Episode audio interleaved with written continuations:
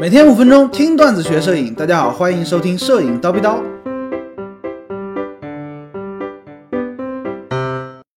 为什么内置闪光灯效果这么烂？很多相机啊都内置了闪光灯，不管是弹出式的还是就在外面一个小条，那它们呢可以让我们在比较暗的环境下面救急使用。注意啊，高老师用了“救急”这个词儿。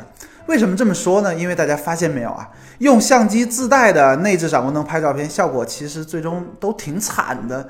通常甚至它会会起反作用。比如说你拍人像，哎，用了闪光灯，人的确亮了，但是四周呢就是黑漆漆的一片，效果呢，我个人觉得真的不如直接标高感。这是为什么呢？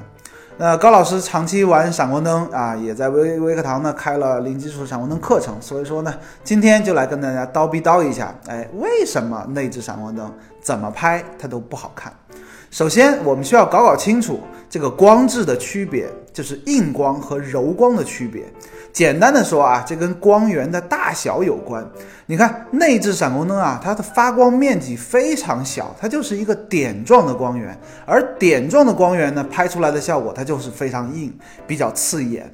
而如果说你想要让这个光的效果啊更柔和一些呢，就需要大的光源，或者说把一个小的光源变成大的光源。比如说啊，在前面加上柔光伞、柔光箱。但是呢，对于我们相机自带的内置闪光灯而言，你没有办法干这个事儿，对吧？没有办法在前面加一个大的柔光箱。虽然啊，的确有一些非常小型的柔光附件，它就是给内置闪光灯设计的，但是这种柔光附件啊，它的作用是有限的，因为它的面积并没有增大特别多，哎，改善呢很有限。除了光线的硬和柔之外呢，内置闪光灯还有另外一个致命的缺点，就是说你没有办法改变光与相机的相对位置，也就是说只能从镜头的正面往前面打光。哎，专业的说法呢，这种光就叫同轴光。为什么叫同轴光？你看内置闪光灯，它离镜头距离非常的近，而且呢都是向前打的，这两个轴啊，闪光灯的轴跟镜头的轴差不多是。啊，同步的这个呢就叫同轴光，而这种同轴光的效果呢，哎，也就是说我们的所谓的大屏光，哎，往前打，往前呼，它是没有影子的，没有影子呢，它就是没有立体感的。所以说，你看用这个内置闪光灯拍人像，尤其是比较近距离的人像啊，脸都是很平的，就是一个大饼脸，效果非常差。通常呢，我们其实用外置闪光灯都需要让它离开相机啊，有一定的角度，比如说从模特侧方上方四十五度照亮模特，哎，这种情况下呢，有了这个角度，有了光影的变化，这个立体感才会显得更好。而你看内置闪光灯，你没有办法把它摘下来，对不对？没有办法做到。所以你看，基于这两个硬件的条件的局限。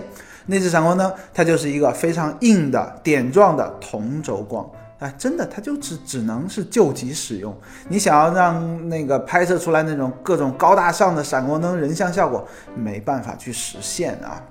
除了这个硬件的限制之外呢，通常你弹出内置闪光灯，哎，相机的程序啊，它就会自动啊，它知道了啊，你这位客官他现在要用闪光灯拍照了，所以说呢，它在某些参数上会做自动的一些锁定，比如说快门速度会锁定为六十分之一秒。你看，在你不懂怎么驾驭闪光灯拍摄的时候，你只能听相机的。而六十分之一秒的快门速度，往往啊，它的环境光就压得比较暗了。这就是为什么你很难去控制这个人像，就是闪光灯的亮度与背景亮度之间的比值，光比是没有办法控制。换句话说，在晚上的时候呢，四周就黑漆漆一片，人背打得很亮，显得呢，呃，很很刺激啊，显得很刺激。那有的同学说了哈，哎，既然高老师说了内置闪光灯效果不好，那我买一个外置的热靴闪光灯效果是不是就好了呢？其实并不是的啊。如果说你直接把闪光灯安装在相机的机顶热靴上面，它的效果啊跟内置闪光灯是差不多的，一样的烂。原因是什么呢？你看，依然是一个同轴点状光源。对吧？跟内置闪光灯其实没有什么区别，只不过呢，可能输出功率大了，哎，亮的范围更远了而已。那怎么办呢？哎，套路来了啊！你可以报名高老师的闪光灯课程嘛？哎，在蜂鸟微课堂的公众号里面就去找找看啊。这套课呢，相当的好，你买不了吃亏，买不了上当啊！相信高老师都是精品啊。今天高老师就先叨逼到这里了。想要系统的学习摄影知识呢，欢迎微信搜索蜂鸟微课堂。明早七点，咱们不见不散。拜了个拜。